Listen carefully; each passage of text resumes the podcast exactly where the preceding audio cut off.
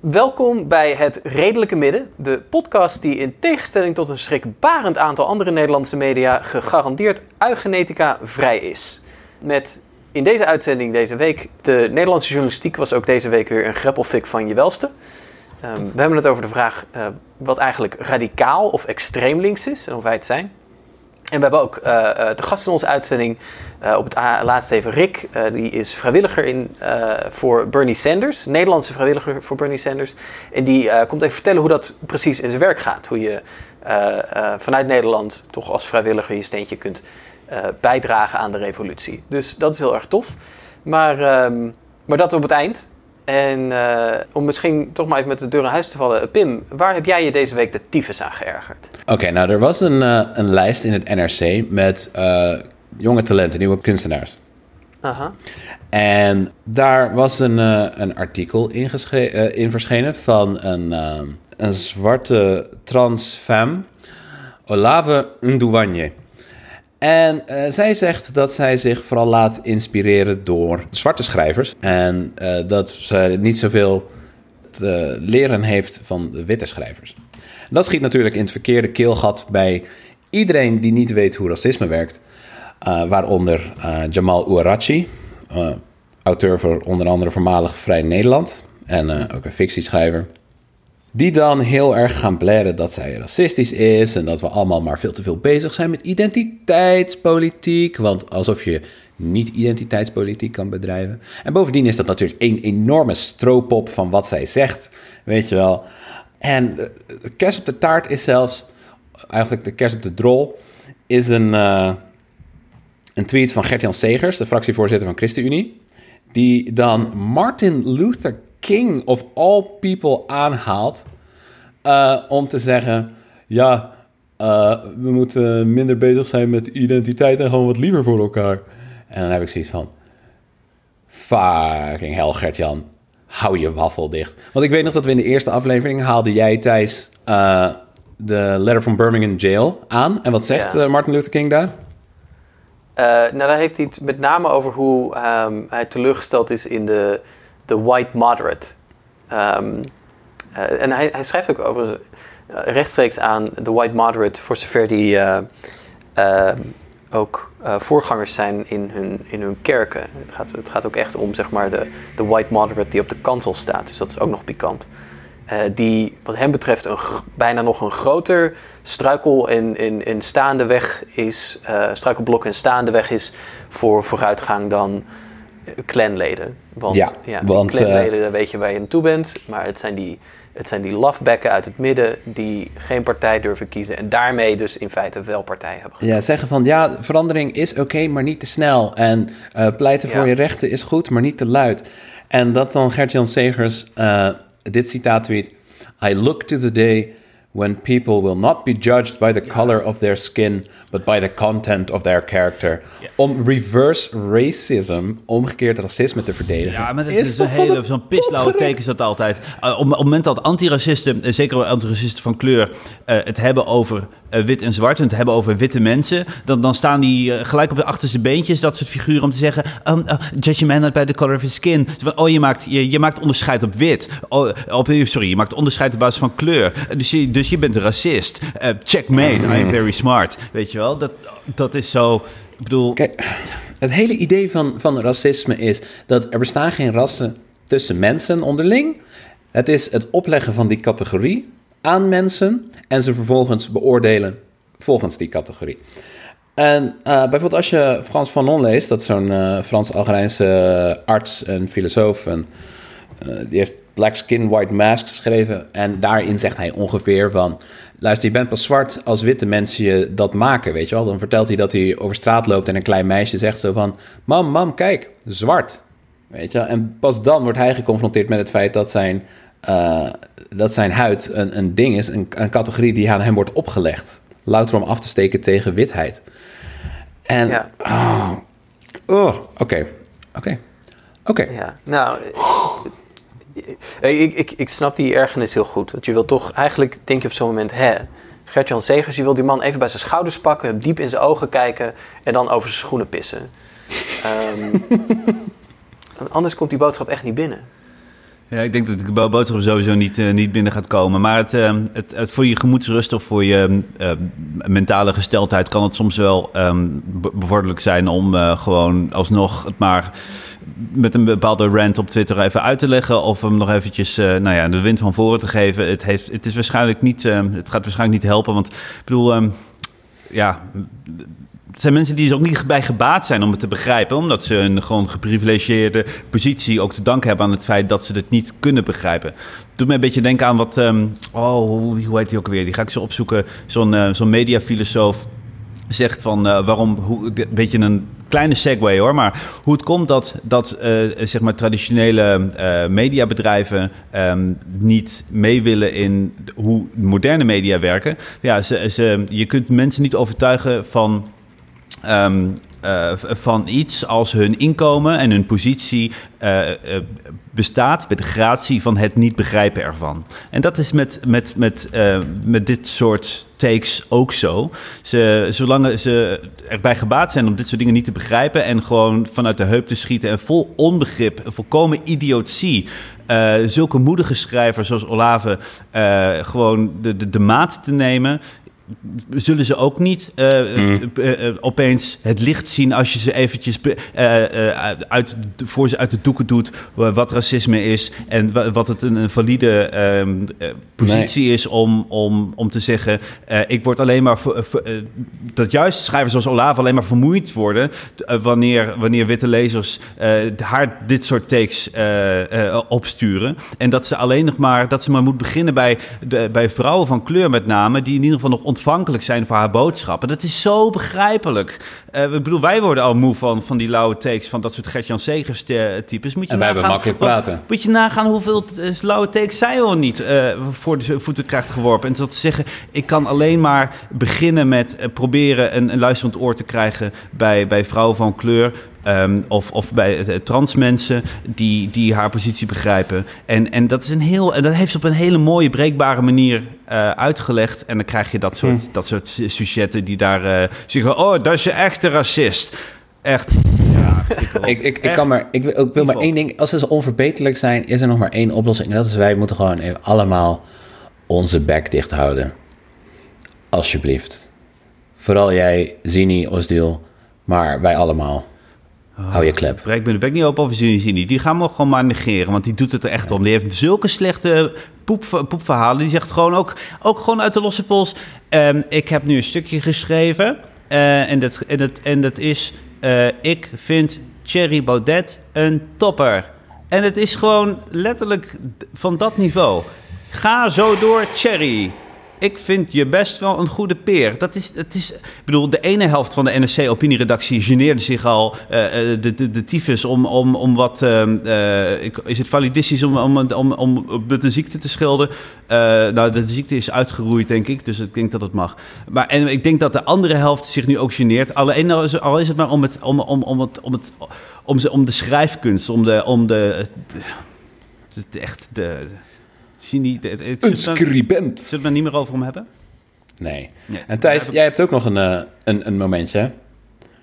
Ja, ik win me dagelijks op over alle over de incompetentie die tegen de plinten klotst. Maar ik was, ik was, echt, ik was echt pissig om zo'n kut-tweet van Nieuwsuur weer. Echt, dat je echt denkt...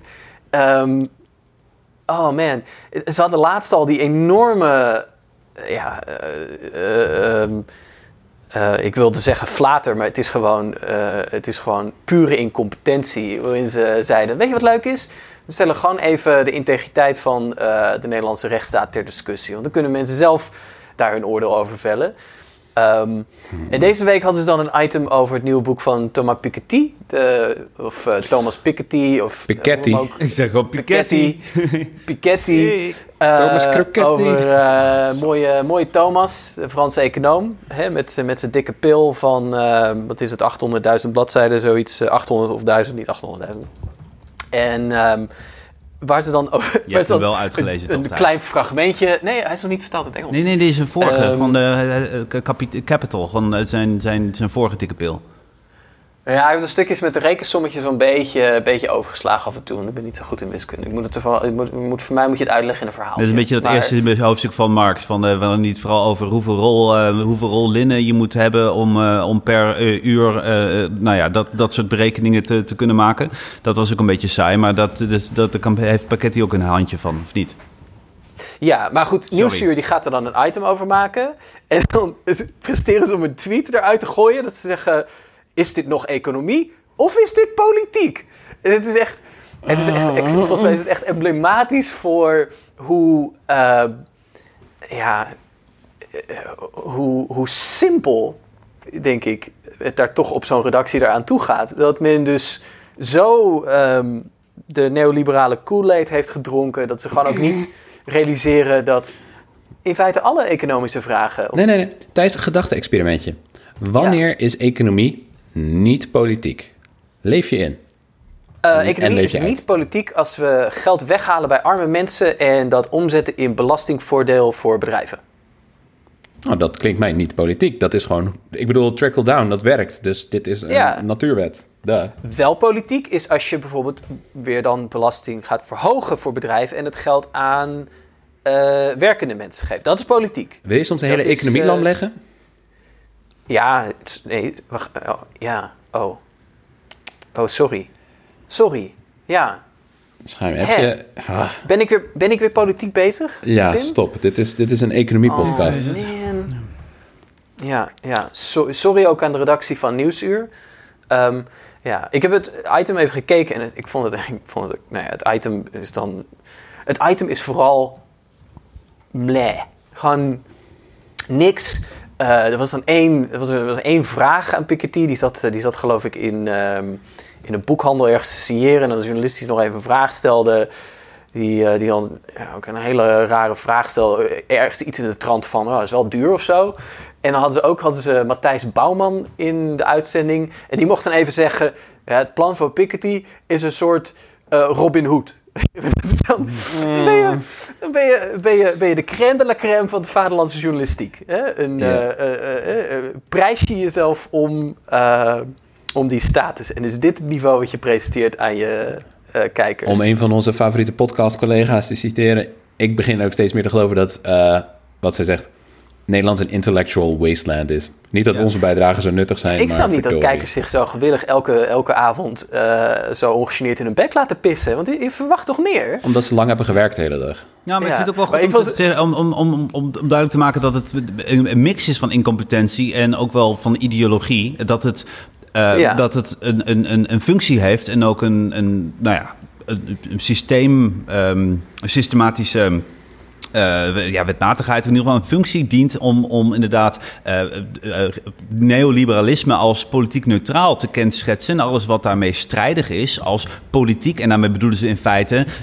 ideologisch gedreven en, en kwestieus te, te, te karakteriseren.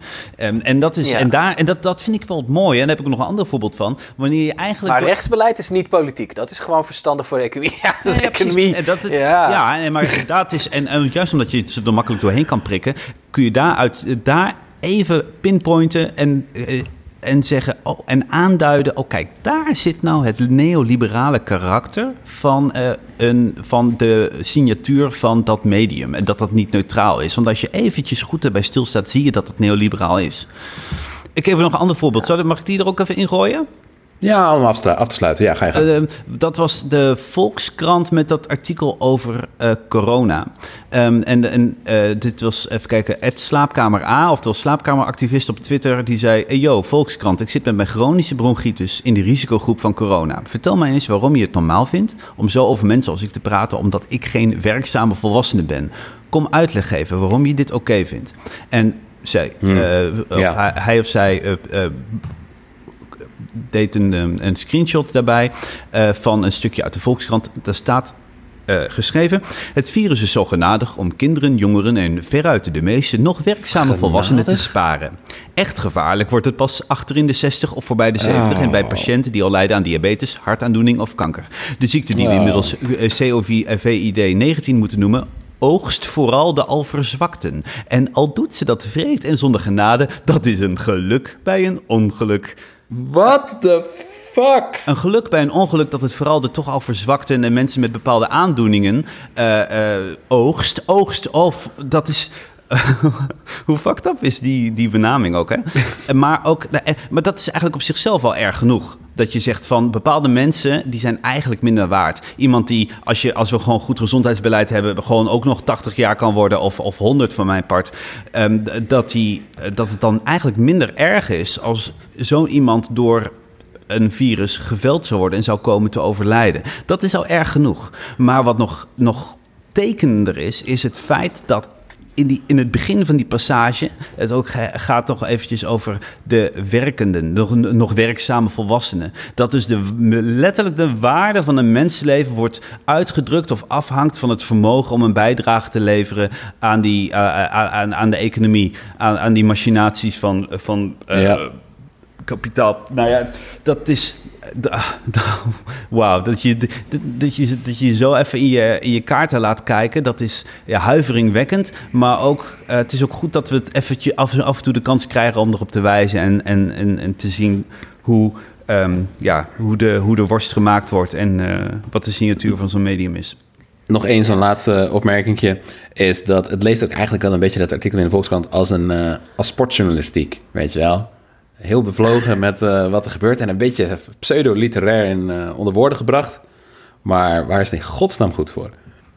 Het zou toch leuk zijn als Nederland binnenkort wel een eh, serieuze, serieuze journalistieke cultuur ontwikkelt. Het zou goed zijn voor het land. Met alle respect naar de goede journalisten in Nederland.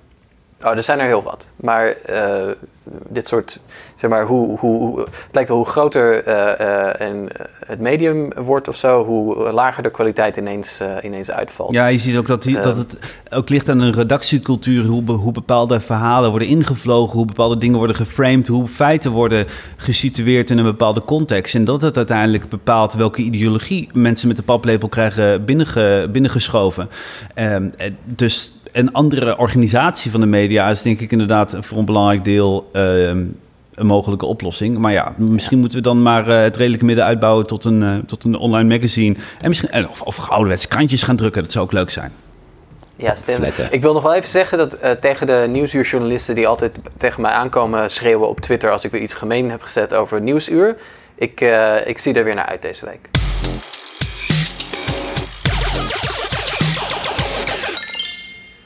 En dat is een hoofdstuk break. En dat is een hoofdstuk break. break. En dat is een hoofdstuk break. er is veel te doen, hè, over... eh, oh, er is veel te doen over... Er is veel te doen over de termen radicaal en extreem. En met name als die in verband worden gebracht met een eh, politieke eh, ehm, ja, voorkeur. Zijn Ja, radicaal rechts versus extreem rechts bijvoorbeeld. Maar ben jij, eh, zijn jullie, eh, eh, Pim en Jaap? Pim, ik ga jou eerst vragen. Ben jij, ben jij radicaal links? Ben jij extreem links? Laten we eerst even... Kijk, ik vind het een moeilijke vraag, want het grappige is... we slingeren met die termen als het gaat over Baudet en Wilders en Trump. Belangrijk onderscheid is... radicaal zou betekenen dat je nog steeds je doelen probeert te verwezenlijken... binnen democratische processen. En extreem niet. Ja. Dus laten we zeggen, eh, voordat die eh, officieel eh Führer werd, was hij radicaal rechts. Maar toen ineens dacht Adolf, ik ben extreem. Zogenaamd. Ik vind dat onderscheid op rechts sowieso een vrij bizar fenomeen. Want ja, stel je voor, Forum is radicaal rechts. Dan willen ze dus de omvolking tegengaan door alle mensen wit te houden. En daardoor moeten alle mensen van kleur. Daar moet iets mee gebeuren. Hoe gaan we dat democratisch en niet gewelddadig verwezenlijken? I don't know. Wat mij betreft is radicaal dus eigenlijk alleen maar extreem with extra steps. Terug op jouw vraag. Zou ik mezelf radicaal of extreem noemen? Ik denk dat eh, de enige reden dat ik mezelf radicaal links zou noemen... is omdat ik nog niet lang genoeg heb nagedacht over wat er nou eigenlijk moet gebeuren... om de samenleving een beetje te redden. Dus eh, ik wil er nog niet een al te harde stelling over nemen. Wat jullie? Ja, volgens mij, hoe, hoe ik het onderscheid tussen radicaal en extreem begrijp, is dat radicaal dus, zoals Pim zegt, dan. Het is niet alleen het gebruiken van de democratische instituties, maar het is ook het.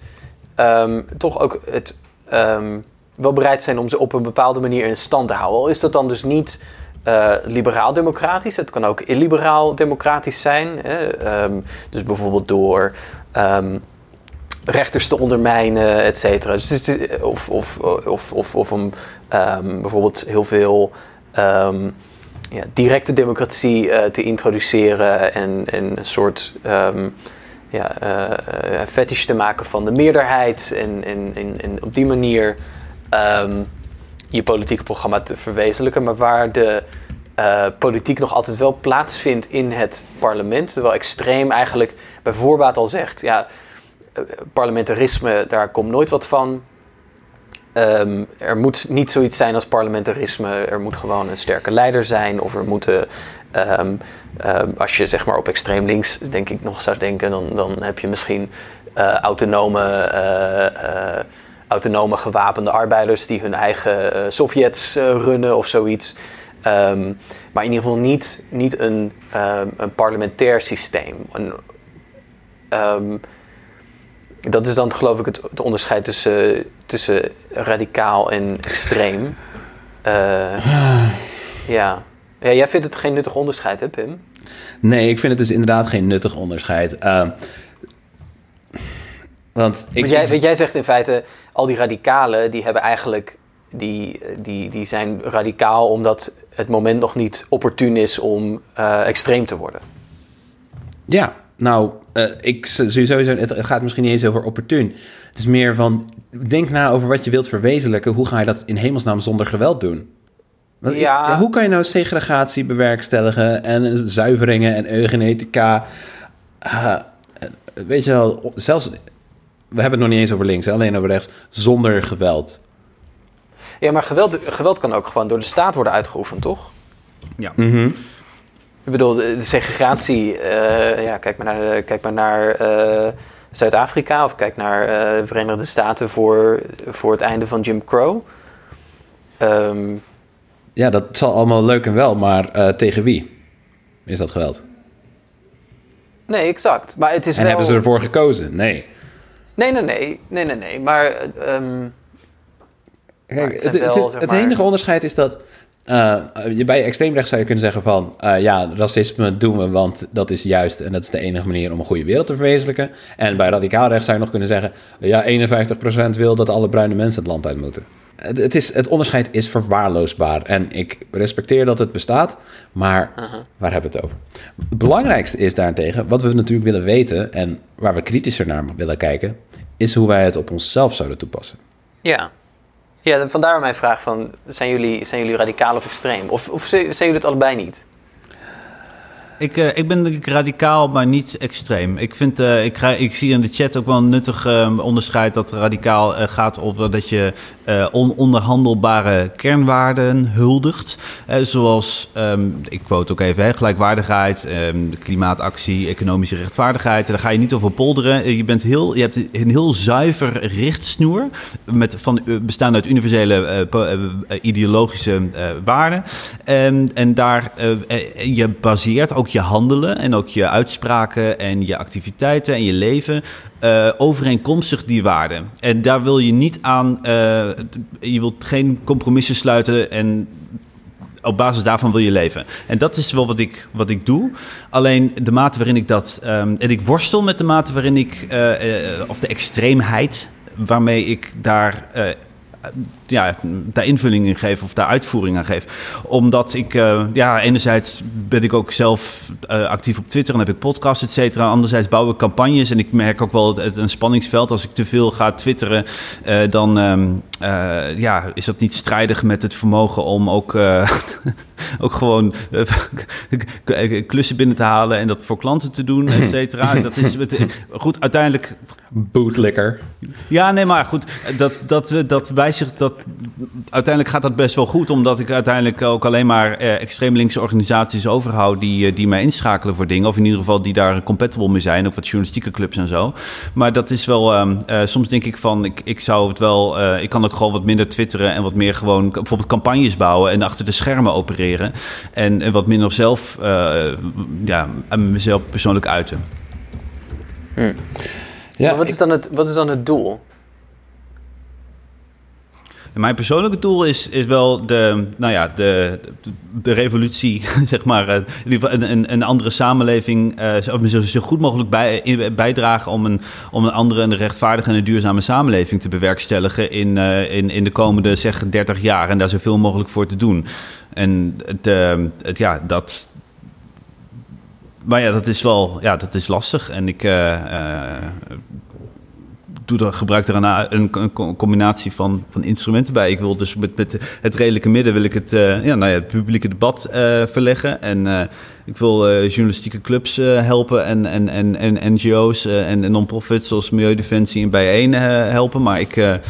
de, ehm, dat, en, en, en maar kijken waar het, waar het schip strandt. Het is ook een, lastig, Thijs, want naarmate ik meer ga denken over wat er nodig is eh, om eh, verandering te bewerkstelligen die wij nodig achten binnen het kapitalisme. Het gaat hem niet worden binnen het kapitalisme, hè? Nee, maar hoe treed je er buiten? Niet via electorale processen, zou je denken. Het nieuwe boek van eh, Malcolm Harris, hoe heet het ook weer? Shit's fucked up en bullshit. Juist. Waarin eh, hij eigenlijk stiekem pleit, weet je wel, van... eh, luister, weet je, je wil niet te veel uit de Anarchist Cookbook eh, lenen, maar door op Bernie te stemmen, weet je, kom je er niet. En die eh, filmmaker eh, Boots Riley van Sorry to Bother You, zijn laatste verknipte anticapitalistische film, die zegt in feite hetzelfde. Weet je wel, ja, het is prima om op Bernie te stemmen, maar als je een communist bent, dan zal je toch wel meer moeten doen, meer organiseren, meer macht en geweld decentraliseren en terugbrengen naar het volk, dan even een stemmetje doen of een campagne online invullen. En het is, het is moeilijk om daar, om daar echt voor uit te komen. Want je wordt eigenlijk onmiddellijk als een, eh, en misschien met reden, als een eh, dreiging voor de samenleving bestempeld. Als je zoiets hardop zou zeggen. Want we grappen wel met eh, eat the rich, weet je wel, eet de rijken. En alle huisbazen gaan als eerste onder de guillotine. Maar dat is, is dat ironisch? Is dat, is dat een grap? In hoeverre is dat een grap? We, we verwijten de alt-right, weet je wel, op het internet heel vaak dat zij eh hondenfluitjes en ironie gebruiken om eh, nazisme te normaliseren. Maar in feite doe ik precies hetzelfde. Ik durf er niet echt voor uit te komen dat ik inderdaad, als ik de kans kreeg, gewoon mijn huissleutels van de huisbaas zou pakken en nooit meer huur zou betalen. Ja. Maar ja, Eh. dat, dat, dat, daar, daar kan ik, daar, dat zou ik nog wel, daar, dat zou ik nog wel willen, denk ik. Maar Het, is een, Ja. een er overlevingsmechanisme, denk bij? ik. Of is de guillotine meer een soort hyperbol om, ehm, om in feite te zeggen, ja, we, we, we pakken je spul af. Ja, ik denk het wel, want ik wil niemand vermoorden. Maar Kijk. het nare is, het staatsgeweld is, is zo omvangrijk. En er gaan mensen dood door kapitalisme, door rechts als het ware. Elke dag, institutioneel. En het is, ik bedoel, het is onverdraaglijk. Maar tegelijkertijd, als ik oprecht zou zeggen wat ik vind, dan word ik ook een paria. En ik bedoel, er zijn bijvoorbeeld al mensen die niet bijvoorbeeld echt kunnen of willen deelnemen aan deze podcast, omdat dat, om wat voor invloed dat heeft op hun loopbaan, op hun carrière, op hun omgeving. En dat is best wel, daar, daar moeten we echt ehm, toch mee uitkijken. Je wilt niet, je wilt niet gelijk eh, verstoten worden, zelfs als je niet onderdeel uit wil maken van een samenleving als deze. Ja, maar je hebt een Ja. bepaalde speelruimte en die, die moet je ten eerste ten volle benutten en eh, tegelijkertijd oprekken. En zo kom je steeds een stukje, een stukje verder. Dat klinkt bijna als een complot. Nou, het is, niet- het, is, het is niet een complot wanneer je er openbaar over spreekt in een podcast. eh, want dan is het een, eh, niet, niet zo'n goede geheimhouding. Maar dat is natuurlijk wel wat je moet doen. Je moet natuurlijk de, de, de, ja, de, de ruimte die je hebt, kun je altijd oprekken. En eh, dat is wel een, be- een, be- een belangrijk punt van, van mezelf. Is dat ik het idee heb, of, of het belangrijk vind om te onthouden dat de werkelijkheid maakbaar is.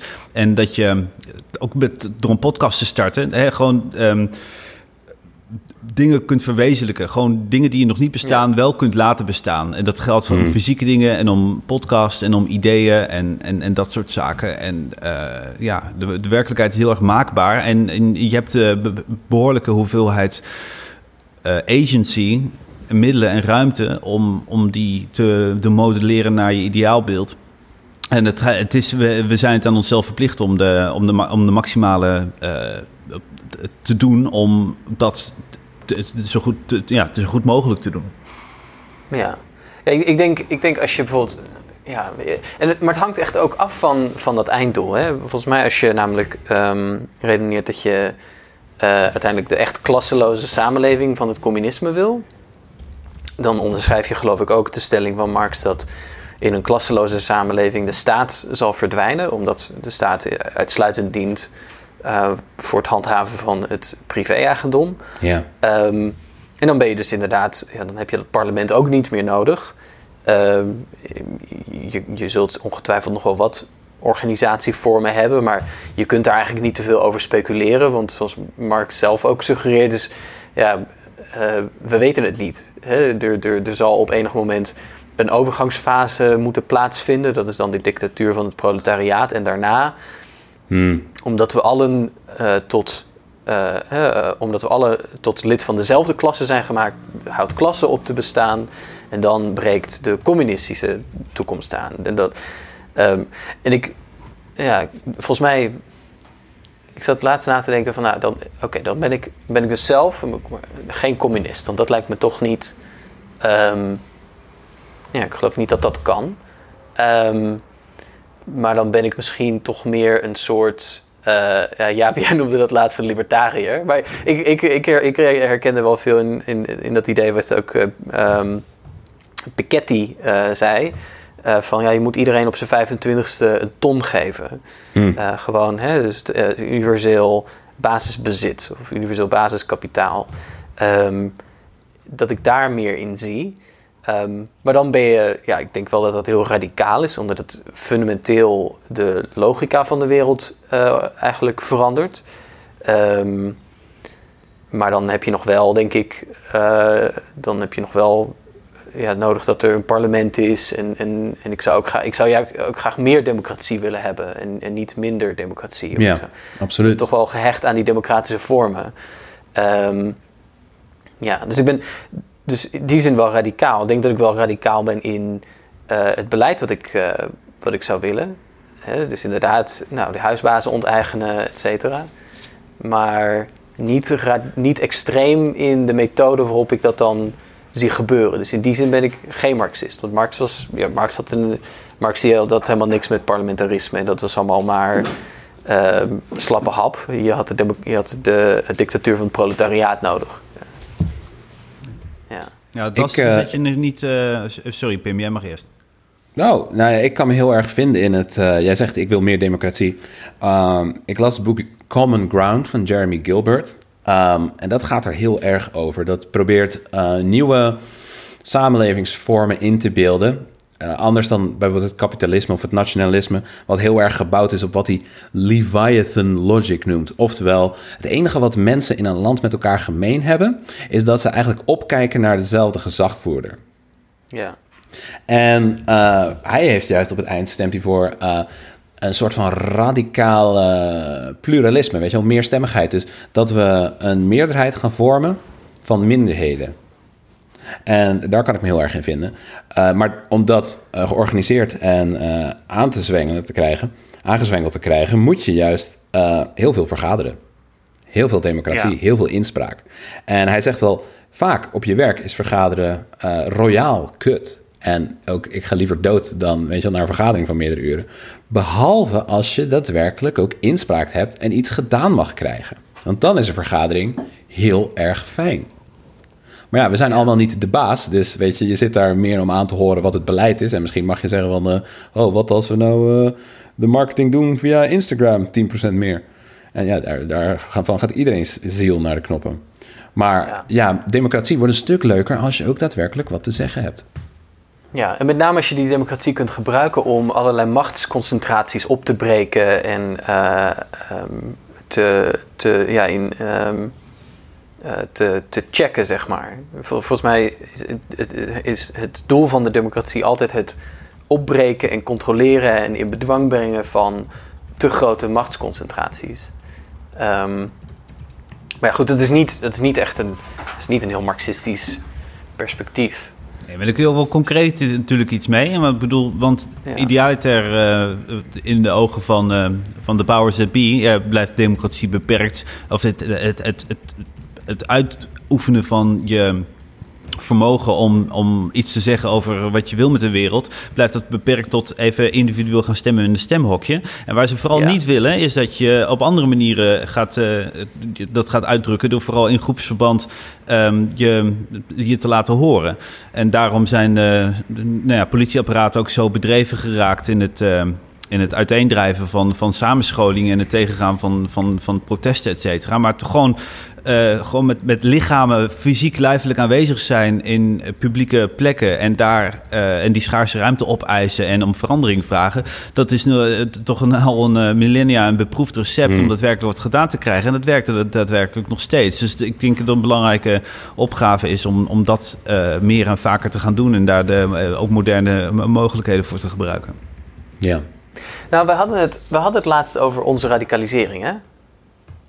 Mhm. Ehm, en eh, ik ben, eh, ja, ben als, eh, als laat tiener lid geworden van D66 en daar in mijn jonge twintig jaar ben ik bij actief geweest. Ehm, en ik heb toch, ja, het is wel, het is wel een radicalisering. En toch denk ik, ja, er is op een bepaalde manier spreken, denk ik, socialisten of democraten en, en liberalen wel ehm, wel dezelfde taal. Op een bepaalde manier zijn we nog wel weer onderdeel van, een, ehm, van eenzelfde familie. Ehm, ja. Dus mijn, mijn vraag is dan een beetje van ja, zijn we eigenlijk wel zo radicaal? Of is het gewoon dat wij eh, ja, toch het liefst ja, toch, dat, dat het redelijke midden dan dus niet helemaal ironisch is bedoeld. Dat je uiteindelijk hoopt dat je die mensen die nu ja, toch in het benarde midden zitten, dat je die toch hoopt over te halen om, ehm, ja, om meer democratisch te worden dan ze zijn. Om, om die principes van de democratie, van het eh, individualisme en van het ehm, meedoen en macht hebben en ook uitoefenen, ehm, gewoon veel breder toepast op economische vraagstukken. Zijn we niet eigenlijk allemaal gewoon een beetje opgeschoten liberalen in die zin? Nou, jij wel sowieso. Ik wel, oké, fair enough. Ja. Ja, jij, jij bent ook wel een beetje de academische shitlip van ons drieën. Wat is ik nou weer de academische shitlib? Ja, je bent inderdaad de academische shitlip. En het spijt me zeer, weet je wel. Maar inderdaad, als jij eh, gaat muggen ziften over of Thierry Baudet een nazi is of niet... eh foei. Maar ik, misschien heb je ook wel gelijk. Maar ik moet in alle eerlijkheid zeggen dat sinds ik eh, eh, deze podcast doe... heb ik al wel geleerd hoe je effectief een politieagent moet tikkelen, eh, tackelen... en eh, klappen van een wapenstok kan opvangen. Just in Oh. case. Ik moet nog, zit nog wel te denken aan wat ehm, eh, Rogier van Rekum laatst zei bij een lezing waar ik bij was. eh, over zijn boek eh, Theorie van de Kraal, dat hij samen met Willem Schinkel heeft geschreven. En die zei op het laatst nog even iets wat ook wel een eye-opener was. Hij zei dat het, nou, ik parafraseer met nee, royaal, als in van dat het niet helemaal klopt. Maar in grote lijnen zei hij dat het wel de nodige verbeeldingskracht vergt, maar wel heel noodzakelijk is om eh, te beseffen dat de, de configuratie die we om ons heen zien, en de, de, die in wetten en, en regels is verankerd, die, die ons oplegt hoe wij met, onze, met de ruimte omgaan, dat eh, een stuk eh, steen of een, of een eh, lantaarnpaal of een huis, dat dat van de een is en dat van de ander is. En dat het allemaal zo is verdisconteerd en allerlei eh, nou ja, regels en, en, en, en verwachtingen en, en, en normen. dat die vo- volstrekt willekeurig zijn. En, eh, en vooral dat dat vooral ook heel erg veel beperkingen oplegt in wat van wie is en wat je mag en waar je naartoe mag en, en, en wat je daarmee mag doen. Terwijl het is eigenlijk allemaal van ons allemaal. Eh, en dat, dat, Ja. ehm, eh, dat we dat ook zo met een vingerknip eh, totaal anders zouden kunnen organiseren. Ehm, en dat, dat deed me zo'n beetje denken aan. Het is een enorm clichématige vergelijking om iedere keer dat soort populaire cultuurdingen als, als, als The Matrix bij te slepen. Maar het idee dat je inderdaad het, ook in, in een matrix zit en zo wakker zou kunnen worden en, en beseft dat de realiteit ook heel anders is. Dat, ehm, ehm, nou ja, dat is, dat is nog wel een hele lastige. Maar eh, Hmm. het, het, het, het, dat is wel het probleem. Dat je eigenlijk inderdaad helemaal, eh, zoals een, hè, of een andere cliché, cliché voorbeeld, als een vis bent die niet doorheeft dat hij in water zwemt. Ehm, dat is één ding. Maar dat je van hem moet verwachten dat hij zich moet kunnen voorstellen hoe het is om niet in water te zwemmen of in een heel ander soort water. Dat is, Ja. dat is heel moeilijk. Maar we kunnen het wel. Het is wel mogelijk. Ja. Ja. En daarom is het, het is een beetje een soort van theoretisch verhaal. Hè. Ik kan me voorstellen dat mensen denken van waar gaat het nou eigenlijk over? Maar dit is een heel belangrijk iets. Het gaat erom dat we ons kunnen... Het, het, het- ons, dat we beseffen dat we het vermogen hebben om een heel andere configuratie van de werkelijkheid te kunnen creëren. Maar dat vereist wel eerst dat we ons bewust zijn van de totale willekeur. En natuurlijk ook de, de, de, de gekmakende onrechtmatigheid van de manier waarop we die eh, nu geconfigureerd hebben. En dat Ja. is wel echt een noodzakelijk begin om meer te kunnen doen dan alleen maar het, het, het iets anders positioneren van al die Lego-steentjes die wij op, de, die wij op dit, dit, dit Lego-veld, hoe noem je zo'n grote groene plaat waar je dat huis op zet, waar, hoe Ja. we die gepositioneerd hebben. Wil je meer doen Ja. dan, dan alleen maar het, het, het wat gerommel in de marge, dan moet je inderdaad even de ruimte nemen om, om te beseffen dat het, eh, dat het totaal anders kan. En ja. Ja. en hoe dan? Dat, is dan dat, dat, dat leggen we dan de volgende week uit. Nou, de wens is de vader van de gedachte. Ja. Ja, en nog één ding over eh, Thijs. Jij zei van hoe gaat het dan, eh, en wat voor soort eh, politiek stelsel is dan noodzakelijk? Het onderdeel van, van zo'n reis ho- hoort daar, daarbij hoort ook dat je niet weet dat dat toch een nevelen is gehuld. Maar daarvoor heb je als ankers wel natuurlijk die universele waarden en, en, en uitgangspunten en een ideologie die, eh, die je eh, als richtsnoer kunt, kunt gebruiken. En waar je Ja. wel gewoon, als je die kunt extrapoleren en kunt vertalen naar je huidige eh, keuzes en mogelijkheden, dat helpt bijvoorbeeld al wel om door doorprikken wat bijvoorbeeld totaal niet klopt en, en onrechtvaardig is aan de manier waarop media schrijven over alledaagse gebeurtenissen bijvoorbeeld. En dan is er Ja. wel heel veel mogelijk. En de, je kunt niet de hele democratie veranderen, maar je kan wel veranderen hoe je in, in je buurt eh, zorgt voor, dat, er een, op, dat er wordt besloten op wat voor soort speeltuintje er wordt aangelegd. Of dat, er, dat, er, dat de, de auto's worden geweerd en dat, er, eh, en, of de, en dat die auto luw is. Of dat inderdaad eh, wel wordt besloten eh, hoe je marketingbudget in je, in je afdeling misschien wordt besteed. Er zijn wel heel veel Ja. mogelijkheden om het wel op een, op een betere, democratische en gelijkwaardige manier te doen.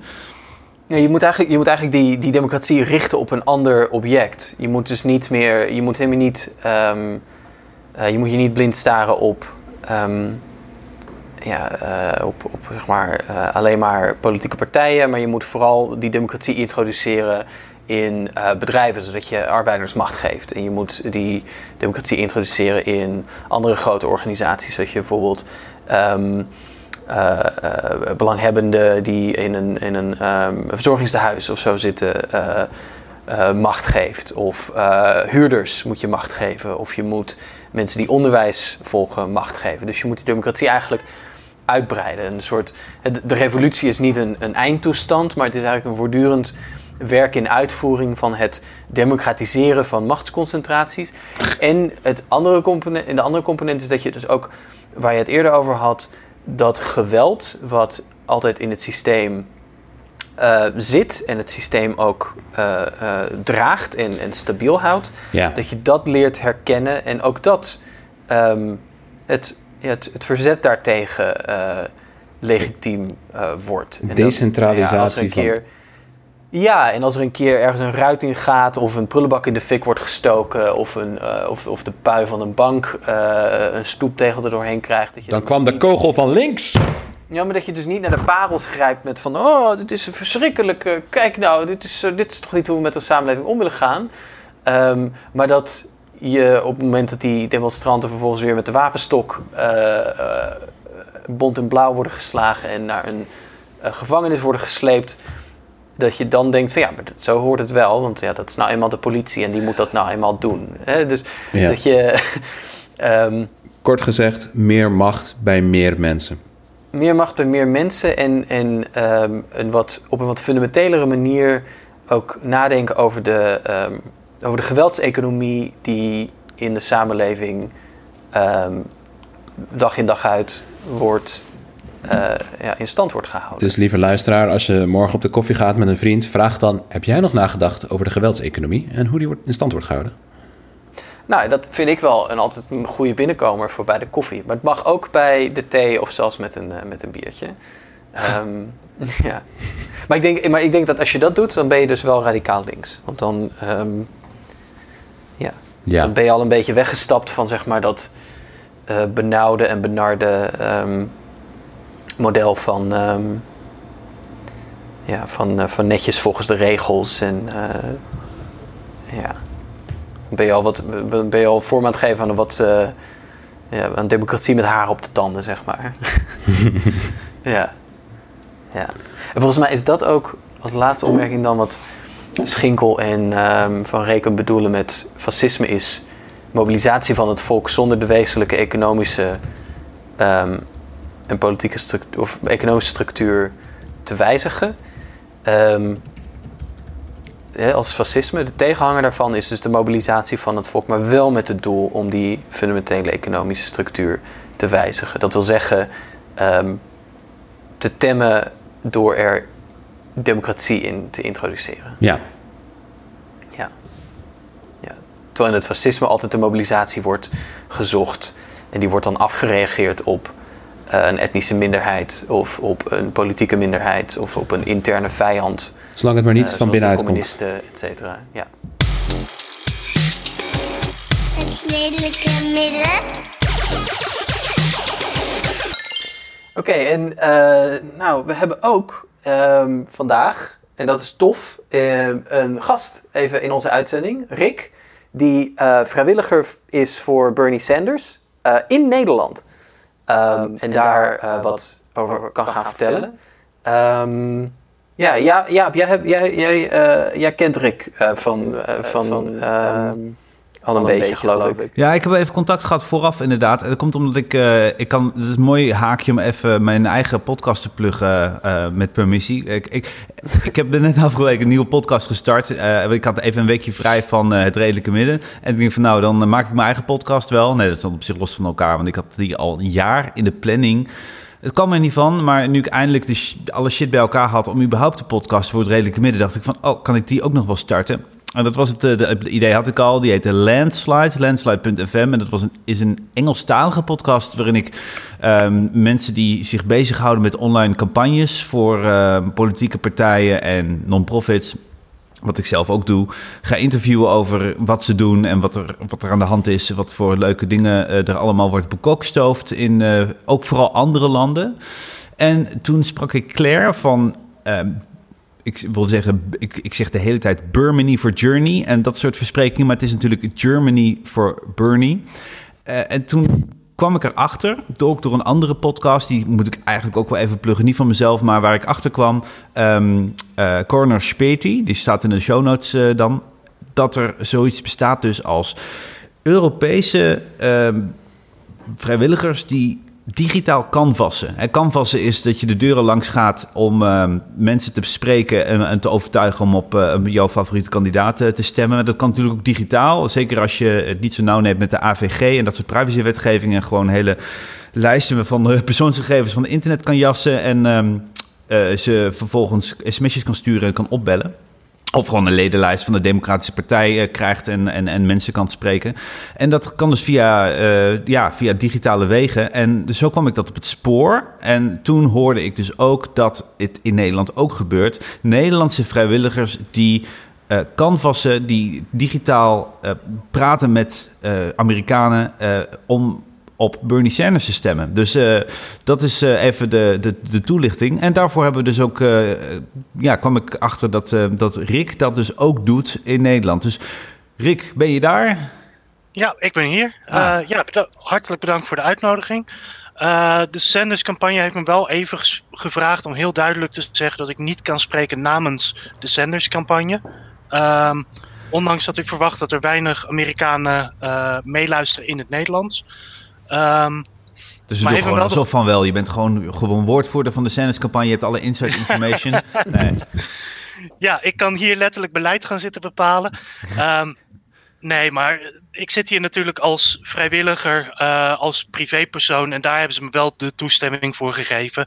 Ehm, dat kunnen ze natuurlijk ook niet echt verbieden of zo. Maar ze wilden wel even duidelijk zijn dat alles wat ik zeg wel vanuit een vrijwillig perspectief komt. En niet eh, de campagne zelf vertegenwoordigt. Ja, du- duly noted. Eh, uiteraard. Je bent gewoon een, vrijwilliger die eh, zich inzet voor, voor de Bernie Sanders campagne. Kun je misschien even zeg maar, de, tape terugspoelen en uitleggen hoe jij daar zelf bij betrokken bent geraakt? En ook waarom? Maak het gerust persoonlijk. Van hoe, hoezo dacht jij, ik ga me inzetten voor een campagne zo'n beetje aan de andere kant van de wereld?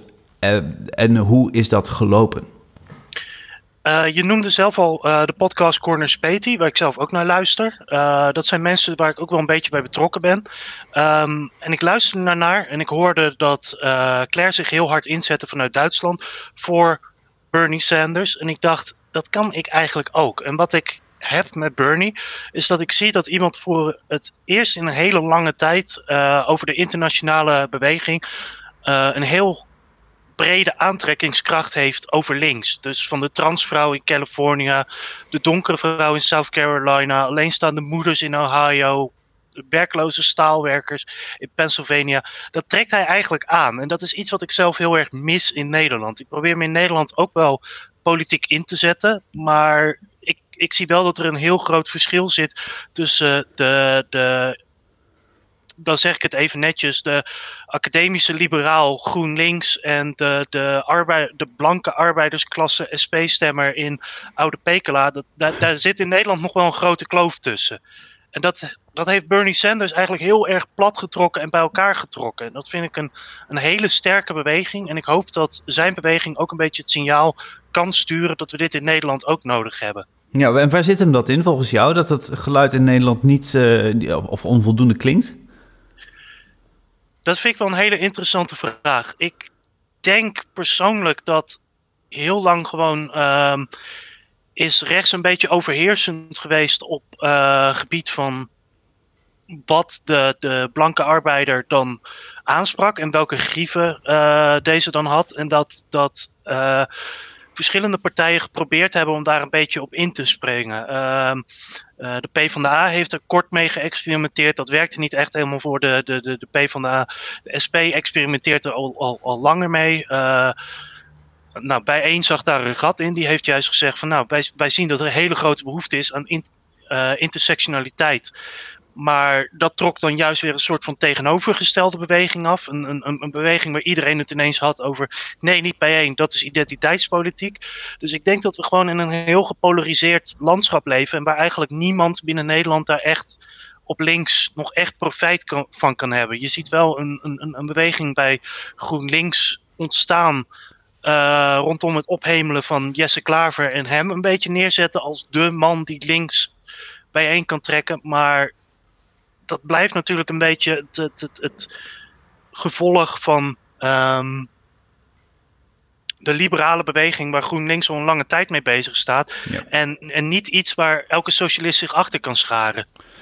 Nee, dus er is zelfs een, um, ook een, uh, een initiatief van uh, GroenLinks als die een motie willen indienen op het... Uh, op het partijcongres om uh, GroenLinks wat verder naar links uh, te duwen. Dus er lijkt ook wel, er lijken wel geluiden binnen GroenLinks ook uh, op te staan, of te, te weer klinken in ieder geval, waaruit spreekt dat er een zekere ontevredenheid heerst in, in bepaalde kringen over het iets te rechts of liberale, de iets te rechts of liberale signatuur van, van, van GroenLinks. Dus ik kan me voorstellen dat, je, uh, nou ja, dat, jij dat ook vindt. Dat dat niet helemaal het, ideale geluid vertegenwoordigt wat je zelf zou, zou, zou zien. En, maar wat, wat zei je over bijeen? Over dat, dat, dat, die, dat die misschien iets te zwaar op de kant van wel dat intersectionele zitten. Terwijl intersectioneel, intersectionaliteit is natuurlijk wel de beide. Hè, dat het gaat over, um, over hè, identiteit en... en eh, zoals, zoals kleur en, en ehm, eh, of mensen die een, die een handicap hebben bijvoorbeeld. Enerzijds, maar ook je sociaal-economische positie anderzijds. Maar de, die, die weet die balans nog niet helemaal goed te, eh, te, te leggen in, in jouw eh, analyse. Nou, persoonlijk zou ik iets vaker eh klassen genoemd willen Ja. horen bij bijeen. Maar ik ben op persoonlijk gebied wel overtuigd van bijeen. Ehm, ik denk alleen dat in de media wordt bijeen een beetje weggezet als een ontzettende identiteitspolitiek partij. De partij van Sylvana Simons. En ik denk dat de partij dat zich niet, achter zich heeft staan. Dus als ik naar ideologisch gebied kijk, dan is bijeen een partij waar ik ontzettend achter kan staan. Alleen als ik naar electoraal gebied kijk, ja, dan, dan, dan heeft bijeen de, de wind nog niet helemaal voor zich. Ja, dat is zeker ook als het gaat om de campagnemachine die ze moeten opbouwen. En wat, dat is natuurlijk iets wat, wat Sanders wel heeft bewezen. Zelfs in internationaal verband heeft weten te organiseren. Dat is natuurlijk dus ook een groot, groot verschil. Dat het eh, bij een is misschien ideologisch, eh, daar zit het wel snor. Maar de, eh, de geoliede campagnemachine die je in staat om, om brede eh, groepen van de bevolking, eh, of zelfs een meerderheid mogelijk, eh, achter je te, te scharen. Dat, is, dat kan me voorstellen, dat is ook wat je aanspreekt in, in, in de hele beweging die Bernie Sanders heeft weten op te bouwen. Ja, ja, er is een hoge sprake van zelforganisatie binnen de Sanders-campagne. Je ziet ook wel dat het aantal vrijwilligers binnen de Slack-kanalen, bijvoorbeeld van zes maanden geleden van 7000 naar bijna 50.000 vrijwilligers is gegaan. Jeez. Dus dat toont, dat toont ook wel aan dat Bernie Sanders niet alleen een enorme beweging achter zich heeft, maar ook die beweging op een hele sterke manier kan inzetten en, en, en echt de juiste richting in kan sturen om die mensen het veld in te krijgen. Ja. En oké, hoe, eh, hoe ben jij daar zelf in, dan in bij terechtgekomen? Ik kan me voorstellen dat je het aansprekend vond, maar en je hoorde van, van Claire, van ook Germany for Bernie bij Cornish Petty. En toen heb je maar aangeklopt en gezegd van, goh, mag ik even een invite voor, eh, voor die Slack-channel of zo? Hoe is dat gegaan? Ja, ik ben eerst een stukje onderzoek gaan doen. Gaan kijken van wat, wat kun je als Nederlander. Ehm, ik wist dat omdat vier jaar geleden die hele Russia-gate gespeeld heeft, dat de Amerikanen niet zo heel happig zijn op foreign intervention. Ehm, dus ik was ook wel een beetje bang van, van wat kan je, waar kan je als vrijwilliger voor inzetten zonder dat het lijkt alsof je in, in een buitenlands politiek systeem aan het, eh, aan het klieren bent. Ehm, en eigenlijk is het enige wat je niet mag doen, is doneren. En verder mag je in principe alles. En, en betaald worden, heb ik eh, begrepen. Ge- niks, met, worden? niks, niks met geld. Niks met geld inderdaad. ook, niet, ook niet indirect. Ik mag.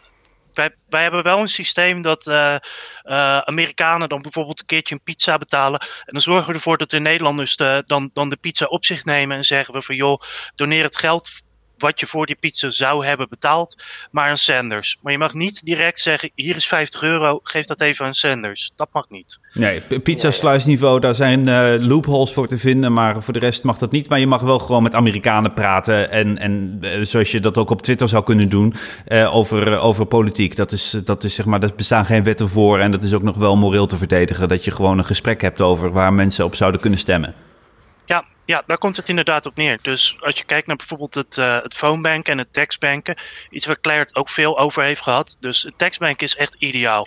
Ehm, Ook omdat je Ja. natuurlijk, ik me voorstellen dat het, de taalbarrière anders wel lastig is. Dat je eh, in een real-time gesprek met een Amerikaan misschien om met je mond vol tanden staat. Ook al heb je misschien wel een goed antwoord eh, eh, inhoudelijk eh, paraat. Maar om dat eventjes zo ehm, vlotjes uit je mond te laten komen, is misschien nog een goede tweede. Of dat eh, wel, wel lukt. En los van het feit dat je dan met een, eh, met een Dunglish accent eh, aan het babbelen bent, is misschien ook niet heel bevorderlijk voor de goede voortgang van zo'n gesprek. Maar het- je kunt ook gewoon sms'en dus. En dat gaat dan op je telefoon, of hoe werkt dat?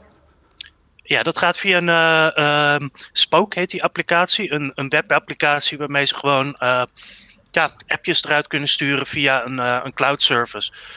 Je ziet dat sommige Amerikanen er ook wel een beetje verbaasd over zijn. Dat ze elke keer vanaf hetzelfde nummer onder een andere naam worden geappt. maar het is eigenlijk de beste optie als Europeaan en iemand met een klein beetje een accent om dat te gaan doen. Eh, als je ook social anxiety hebt, ik heb een paar mensen gesproken die daar erg last van hebben, dan is dat wel de makkelijkste optie. Je krijgt een lijst met eh veelgestelde vragen of andere items waar stemmers vaak over beginnen. Je merkt bijvoorbeeld dat Amerikaanse Nederlanders vaak beginnen over eh, klimaat bijvoorbeeld of de, be- de belastingen. Ehm, ik weet bijvoorbeeld dat onder het Amerikaanse belastingssysteem moet je boven een bepaald bedrag eh, belasting betalen in Nederland en in de Verenigde Staten. Dat is eigenlijk het enige land wat dat doet. Dus dat zit bij buitenlandse Amerikanen heel diep. Die willen dat afgeschaft zien. Ja. Uh, buitenlands beleid. Nou, en daar krijg je dus gewoon een lijstje voor waarvan ze zeggen: van, Nou, als ze hier naar vragen, kun je dit antwoorden. En dat zijn allemaal stevaste antwoorden. Het is eigenlijk niet de bedoeling dat je daar te veel van afwijkt. Ik heb ook ja, wel. Want, kan, want, je kunt ook niet afwijken daarvan, neem ik aan. Want dan, dan, ben, je, ja, dan, dan ben je mensen een beetje uh, verkeerd aan het informeren over, over dat soort standpunten. Maar is het, dan, is het dan zo dat jij vooral interacteert met Nederlandse Amerikanen hier in, uh, in de Verenigde Staten? Of, of um, bereik je ook wel een groep, uh, groep daarbuiten? Uh, wij zijn begonnen met alleen maar een phonebank en een textbank organisatie. En dat was mm -hmm. van oorsprong zo'n 5 à 6 man. En toen kwamen we er al heel snel achter van, joh, wij zitten nu allemaal een beetje hetzelfde te doen. We moeten ook binnen Nederland gaan organiseren. Uh, de Nederlandse opkomst bij verkiezingen ligt rond de 80%. In de Verenigde Staten ligt dat voor de, de algemene verkiezingen rond de 50%. En voor deze primaries ligt het nog veel lager, rond de 30%. Um, als je dan aankomt voor de primaries van democraten in het buitenland, is dat 3%. Dus je kan als Amerikaanse Nederlander, heb je een ontzettende invloed met je stem. Want er stemmen maar heel weinig mensen. Uh, Democrats Abroad is ook niet zo'n heel groot... Uh, uh, hele grote uh, doelgroep. Dus het, er, er, worden naar rato best wel wat delegates voor ingezet. Uh, dus die Amerikanen aan het stemmen krijgen, dat, dat, dat kan een heel groot resultaat hebben. En dan merk je ook nog dat die Democraten met een, een, een enigszins grote meerderheid. in 2016 was dat 60% Sanders. voor Sanders. Ja. Dus met zelforganisatie zijn wij een beetje gaan bepalen van... oké, okay, er wonen 40.000 uh, Amerikanen in Nederland. In 2016 hebben er 1000 gestemd in de primaries. Hoe gaan wij ervoor zorgen dat er meer Amerikanen meedoen? Waar Wow. wonen ze in Nederland? Hoe bereiken we ze? En hoe zorgen we ervoor dat ze voor Sanders meestemmen? Nou, dat laatste en- dat is een bijdoel. Puur, puur voor mijn begrip, want dat vind ik dan wel in- interessant. Waar, eh, waar stemmen, in welke staat stemmen die eh, in Nederland verblijvende Amerikanen dan? Hebben die dan toch op een bepaalde manier nog een registratie in, weet ik veel, in, in de staat waar ze eh, als laatste hebben gewoond? Werkt, werkt het dan zo? Eh, ja, je kan stemmen in de laatste staat waar je gewoond hebt. Ehm, Mhm. Maar ze hebben dus een aparte soort van nepstaat. eh satellite states noemen ze dat. Opgezet Ah, voor ehm, democraten in het buitenland. En omdat dat er naar rato best wel weinig zijn, is de stem best wel veel waard. Ah, Oké, ja, en die hebt, en die, dat, dat, dat, is dan toch weer nog ja, een handjevol eh afgevaardigden voor, voor op de, zomer, of de grote Democratic Convention in de zomer. Hoeveel Ja, de- om hoeveel delegates gaat het?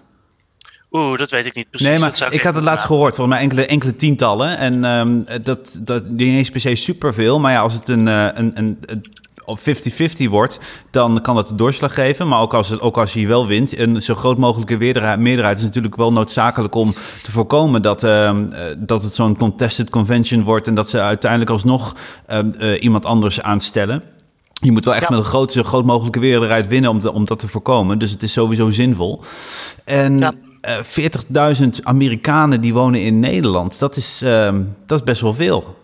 Dat is inderdaad best wel veel. Ja, dus wij hebben er wel echt baat bij om eh, te kijken of we die kunnen bereiken en kunnen overtuigen dat, dat stemmen vanuit het buitenland echt zin heeft. En meer dan echt zin heeft, echt nodig is. Ehm, En welke manier is- heb je om ze te bereiken? Die Ameri- want- dat eh, text- en phonebanking, dat gaat dus ook deels al gewoon om het bereiken van Amerikanen in Amerika, had ik het idee. Is dat, klopt dat? En heb je daarnaast nog als doel dat je op de een of andere manier moet zien te proberen om de Amerikanen die in Nederland wonen te bereiken? Zijn het twee gescheiden dingen of, of, of zijn het niet gescheiden dingen en richt je sowieso ook met text- en phonebanking vooral op Amerikanen in Nederland? Ja, het zijn echt twee gescheiden stromen. Wij hebben ook wel gevraagd van kunnen wij de data krijgen van Amerikanen in Nederland en kunnen we contact met hun opnemen. Maar zoals je zelf al noemde, dan zit je met hele strenge GDPR, AVG wetgeving, waardoor dat gewoon niet mogelijk is. Ze hebben de data wel, ehm, maar dat kan hier niet voor gebruikt worden. De Europese wetgeving voor ongevraagd iemand benaderen per telefoon is gewoon zo strikt dat dat vrij zinloos is. Dus wat we in plaats daarvan proberen is naar de universiteit te gaan, waar dan bijvoorbeeld eh, veel Amerikaanse studenten vanuit het buitenland studeren. En daar te gaan canvassen door stickers mee te nemen en dat soort dingen. En dan op te roepen van joh, stemmen is makkelijker dan je denkt. Trek er even een half uurtje vooruit. En ehm, eh, je mag geen eh, geld doneren, maar mag je wel bijvoorbeeld eh, eh, zelf wat geld inzamelen om daarmee Facebook-advertenties te kopen, gericht op eh, eh, mensen met een Amerikaanse achtergrond die in Nederland woonachtig zijn, bijvoorbeeld? Of stel ik nu een hele, hele ingewikkelde vraag? Ik zit gelijk na te denken, fuck, we kunnen hier misschien wat eh, op poten gaan zetten. Ja, ja, nee, ik geloof dat dat ook wel te ver gaat. Want dan, Ja. eh, dan, dan ben je officieel gelieerd. Of dan ga je de, de campagne vertegenwoordigen. Ja, Dus wij kopen dan bijvoorbeeld als Nederlanders wel stickers in en dat soort dingen om uit te delen. Ehm, maar dat zit dan eigenlijk alweer een beetje op het randje. ja precies. Hey, en ehm, hoe, eh, stel nou dat er iemand aan het luisteren is en die denkt, ah, ik wil dat ook wel doen. Ik, kan, ik heb wel eh, bijvoorbeeld in de avond wat, eh, wat eh, vrije uurtjes en dan kruip ik achter mijn computer en dan ga ik ook eh, sms'en. Hoe, eh, hoe, kan zo iemand, eh, hoe kan zo iemand erbij betrokken raken? Eh berniesanders.com slash volunteer. Ehm, ja, en het makkelijkste is om je in te schrijven voor het tekstbankteam. Eh de campagne heeft inmiddels ook eh, een, een stroomlijn opgezet... waardoor je direct in contact komt met de Nederlandse organisatie... als je dit als Nederlander doet. Dus dat gaat eigenlijk allemaal vrij vanzelf. En dan kun je zelf bepalen van nou wil ik... één uurtje per week even wat appjes gaan sturen... of wil ik me heel actief in gaan zetten naar universiteiten gaan... en mensen uitleggen van joh, zo kun je stemmen. Oké, nou dat is, dat is wel tof. Dus gewoon www.berniesanders.com slash volunteer en dan, eh, dan wijst het zich vanzelf. Ja. Oké, nou top. Eh, Rick, dankjewel voor eh, je toelichting en heel veel succes de komende, ehm, komende dagen nog. Ehm, nou, super, super dinsdag om de hoek. Dus Ja. laten we hopen op een mooi resultaat. Maar nou ja, en, en jouw inzet zal het niet hebben gelegen. Dus ik, We doen eh, onze alle uiterste best. We gaan regelen Ehm, dat we even nog een paar luisteraars eh, jullie kant op sturen om, eh, om te kijken of er nog wat hulp eh, eh, eh, mogelijk is. Eh, Kunnen die ook gelijk nog ingezet worden, nog voor komende dinsdag, dat we, dat we met wat Nederlandse inzet de, de, de winst op Super Tuesday nog eventjes veilig stellen? Of, eh, of is het meer voor de periode daarna? We, we hebben de, de avond voor Super Tuesday hebben we een, eh, een meetup in Utrecht. Daar zou je nog bij kunnen zijn als je je graag wil inzetten. Dan doen we ook een introductie-evenement voor mensen die nieuw zijn met het eh tekstbanken. Die graag even een beetje hulp willen voordat ze daar gelijk mee aan de slag gaan. dat is dus morgen, want we nemen op zondag. Morgen is het maandag, de dag voor Super Tuesday. Dus, dan, eh, dus morgen, dus, of, of- dus als mensen dit gelijk luisteren, kunnen ze nog vanavond eh, op maandagavond naar Utrecht toe ergens om, om mee te helpen. Ja, inderdaad, inderdaad. En als je zelf wil helpen, dan zonder je direct je aan te sluiten bij deze organisatie, dan is het natuurlijk altijd waardevol om te kijken of je Amerikaanse vrienden hebt en ze te overtuigen. Ehm, de stemmomenten zijn eh, aanstaande dinsdag in Amsterdam, eh, zaterdag in Utrecht en zondag in Den Haag. En je kan ook digitaal stemmen. Dus Is het daar ook afgelopen? Eh, moet het echt komende week? Ja, het moet echt komende week. Voor de tiende moeten Amerikanen in het buitenland gestemd hebben. Oh jee. Oh. En dan kunnen. De enige uitzondering is dat ze in hun eigen staat kunnen stemmen. Maar zoals ik zei, eh, vanuit het buitenland stemmen is vaak wel effectiever en krachtiger. Ja, logisch. Oké, hey eh, Rika, har- hartstikke bedankt en veel succes. Graag gedaan. Ja, veel succes met de uitzending. Hoi, dankjewel. Hoi hoi.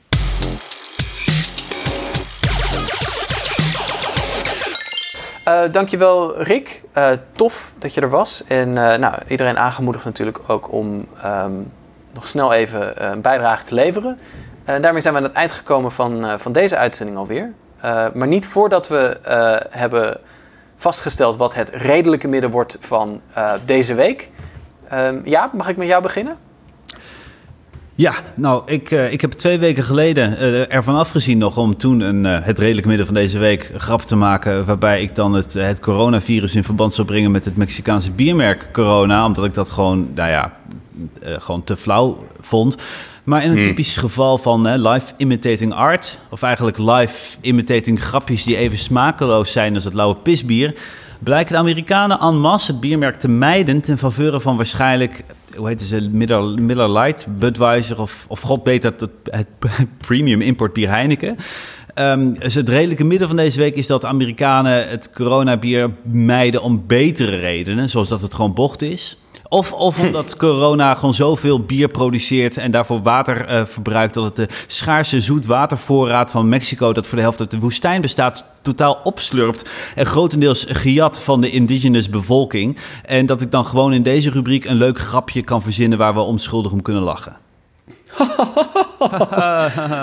Bovendien, eh Sol is het, eh, de corona voor linkse mensen, omdat het acht keer zo goedkoop is en hetzelfde smaakt. Mooi. Nou, statements. Nou, mijn redelijke midden van deze week is... ehm, eh, ja, ik ben, ben wel een beetje bezorgd dat het gewoon te, te online is. Maar Max Pam ehm, noemde millennials in een interview met HP De Tijd eh, maar watjes. Eh, maar heeft wel, zoals hij een paar jaar geleden al in een interview uit de doeken deed... zelf tot zijn 35ste totaal heeft lopen aankloten. Geen fuck uitvoerde. Een beetje zat te schaken in het café. Eh, tot hij dan uiteindelijk maar moest gaan werken. Dus het redelijke midden van deze week is dat millennials hun politieke eisen beperken tot de ambitieuze uitrol van het Max Pam-programma voor sociale hervorming. Iedereen hoeft niets te doen tot zijn 35ste en daarna krijg je een baantje als overschatte stukjeschrijver. Max Pam, more like Min Pam. Hey. Oké, nou, eh, dan ik nog, ben ik bang. Jij mag afsluiten Ehm, met het redelijke midden. Ik wil alleen nog. eh, eh, mag ik nog even wel een shout-out doen naar uitgewoond.nl? De campagne voor, eh, de, te- tegen de uitholling van de woningmarkt. Ik ben het helemaal vergeten. We hebben het er gewoon het thema besproken. En nu is er de jonge socialisten hebben een campagne gestart. Uitgewoond.nl met een petitie en dingen die ze gaan doen. En ik denk dat die, die mag wel eventjes. eh, die, die vind je in de show notes. Die wil ik toch wel even genoemd, Ja. genoemd hebben. Without Vooruit. further ado, maar nu take it away, eh, Pim.